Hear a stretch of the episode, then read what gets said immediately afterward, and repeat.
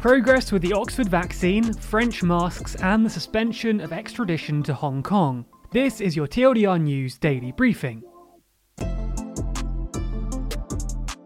If you're new to the Daily Briefing, hello and welcome. We're aiming to update you every day on what's been happening in the news from the UK and around the world. The main story from the UK today relates to the golden ticket out of this pandemic the vaccine, or more specifically, two vaccines. Even more specifically still, 90 million doses of two specific vaccines. The UK has already signed a deal which promises to buy 100 million doses of the Oxford vaccine if it's proven to be effective. Today, the government has signed a deal for 90 million doses of two other vaccines 30 million from BioNTech and 60 million from Valneva. This means that the UK is happy to pay for whichever of these vaccines proves successful. In fact, later today, news was published regarding the first stage of clinical trials for the Oxford vaccine. It's been shown that of the 1,077 people who took part in this stage, 90% developed antibodies after the first injection. The vaccine was also shown to produce neutralizing T cells, which can destroy the virus. This is alongside the antibodies it's already been shown to produce which means that phase 1 of the clinical trials have shown that levels of T cells peak at around 14 days after receiving the vaccine, whereas levels of antibodies peak after 28. Regardless, it looks like good news for this research.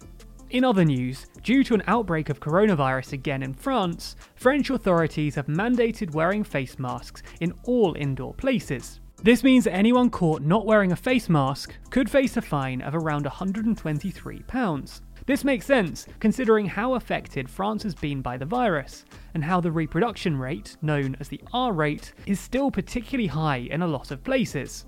France has recorded over 30,000 deaths related to the coronavirus since the beginning of the pandemic, and in the region of Brittany, they have an R rate of 2.6. This means that every one person with the novel coronavirus passes it on to another 2.6 people.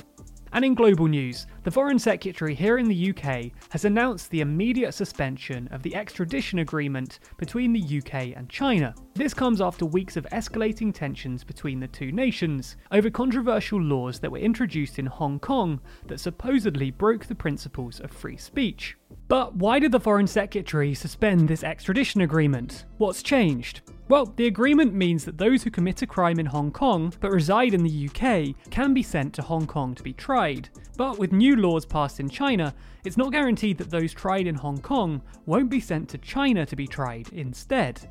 The UK government sees this as unacceptable and therefore has suspended the extradition agreement it holds with Hong Kong, and we'll be keeping an eye on this situation as it develops. For those of you who think that news is too long, have a read or listen to our next daily briefing tomorrow. You can subscribe to the newsletter at tldrnews.co.uk forward slash daily.